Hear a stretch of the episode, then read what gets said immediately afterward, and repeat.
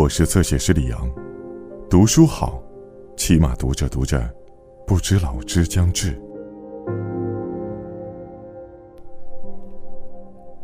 我真想能够使你懂得，我向你建议的生活，要比你想象的任何生活都要充实得多。我真希望能够使你懂得，精神的生活多么令人兴奋，经验多么丰富。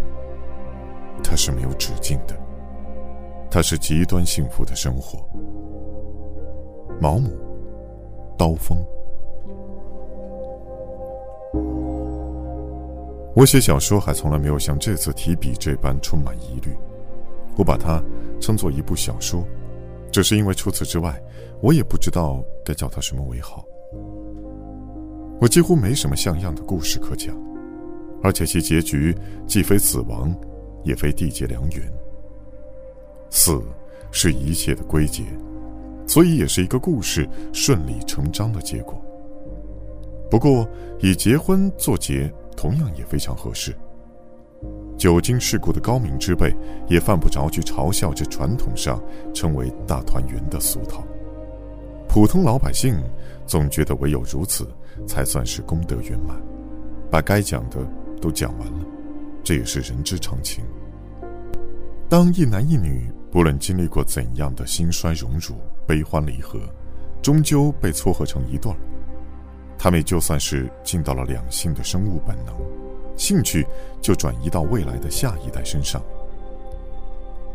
不过，我可是要把我的读者悬在半当中了。这本书只不过是由我对一个熟人的几段回忆构成的。我对此人虽也有过密切的交往，每次都要隔很久才碰一次面，而对于两次碰面之间他都有怎样的经历。我就几乎一无所知了。我想，如果硬要我符合传统的习惯，我固然也可以稍加发挥和杜撰，补足中间的缺漏，使我的故事读来更加连贯一气。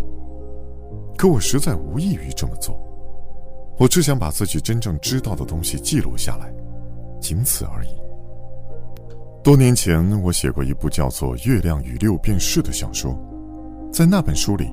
我以一位著名画家保罗·高更为原型，塑造出我小说的主人公。我对这位法国艺术家的了解本来也很有限，于是利用自己身为小说家的特权，添油加醋的在他身上杜撰了不少细节和故事。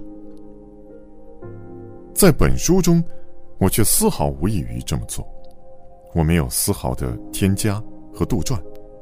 为了不给还活在世上的真人添麻烦，我给这些在这个故事中扮演了角色的人们改换了名姓。在其他方面，我也花费了不少心思，以确保没有人能够认出他们。我所写的这个人并不出名，而且或许永远都不会出名了。或许当他的生命最终结束之后，他在这个世界上短暂逗留所留下的痕迹。也并不比一块石头扔进河里留下的些许涟漪更张明较著。到那时，我这本书如果还有人阅读的话，就完全是因为它本身可能拥有一点趣味的缘故了。不过，也可能他为自身选定的生活方式，以及他的性格所特有的那种力量和甘美，会对他的人类同胞产生一种日益增长的影响。以至于直到他去世很长时间之后，他们才恍然醒悟，原来在这个时代还生活过这样一位了不起的人物。到那时，我这本书中所写的人物到底是谁，也就一清二楚了。而那些多少想了解一点他早年身世的人，也就可以在本书中找到他们所需要的东西了。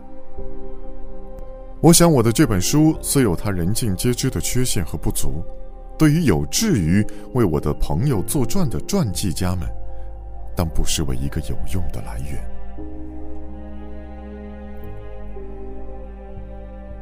我并不假装书中写到的对话都可以被认作一字不差的记录，不论是在这个还是在那个场合，我从来都不记录现场任何人的言谈。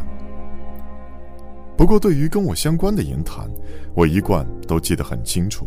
所以，虽说我用自己的话来呈现这些言谈话语，我相信，确实忠实的传达出了谈话的实际内容。适才，我曾说过我没有丝毫的添加和杜撰。现在，我想稍微修正一下这一表述。我采取了自打希罗多德时代以降的历史学家们的办法，擅自往我叙事当中的人物嘴里安上了不少言谈话语。这些话，非但是我未曾亲耳听到，而且也是不可能听到的。我这样做的理由，跟那些历史学家们一般无二。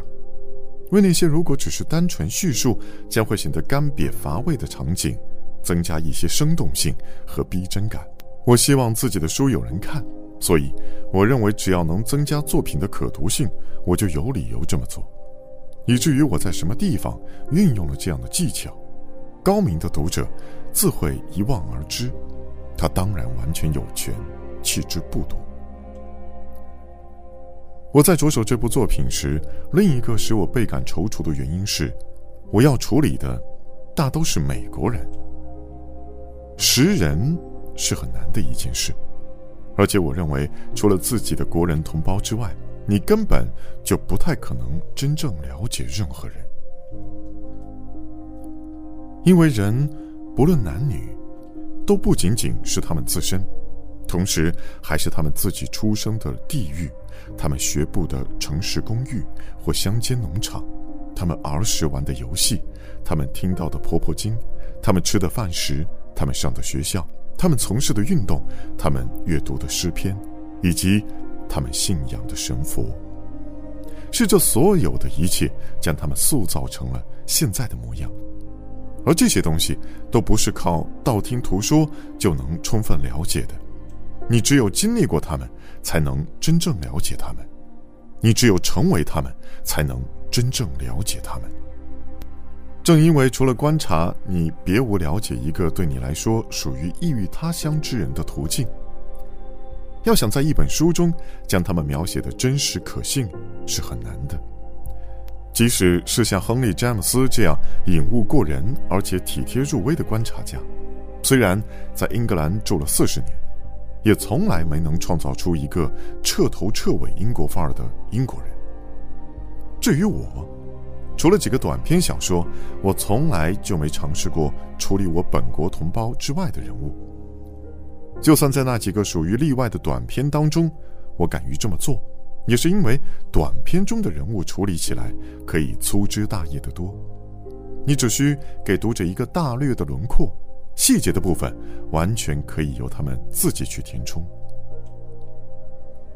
也许有人会问：既然我可以把保罗·高更写成个英国人，为什么就不能在这本书里同样这么做呢？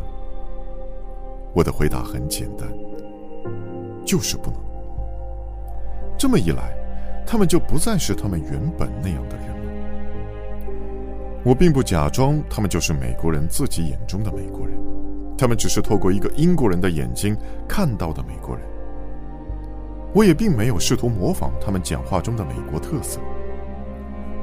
英国作家想这么做时所犯的错误，就跟美国作家尝试模仿英国本土的英国人的口吻时闹的笑话不相上下。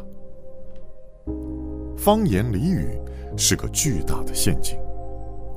亨利·詹姆斯在他写的英国小说中经常用到他们。但从来都算不上英国人的地道用法，所以，非但不能成就他所孜孜以求的生动的声口效果，反倒经常使英国的读者感觉突兀和不自然。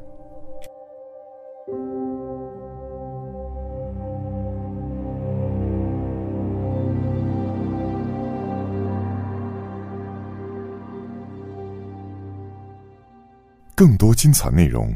请在新浪微博、微信公众号关注“侧写师李昂”。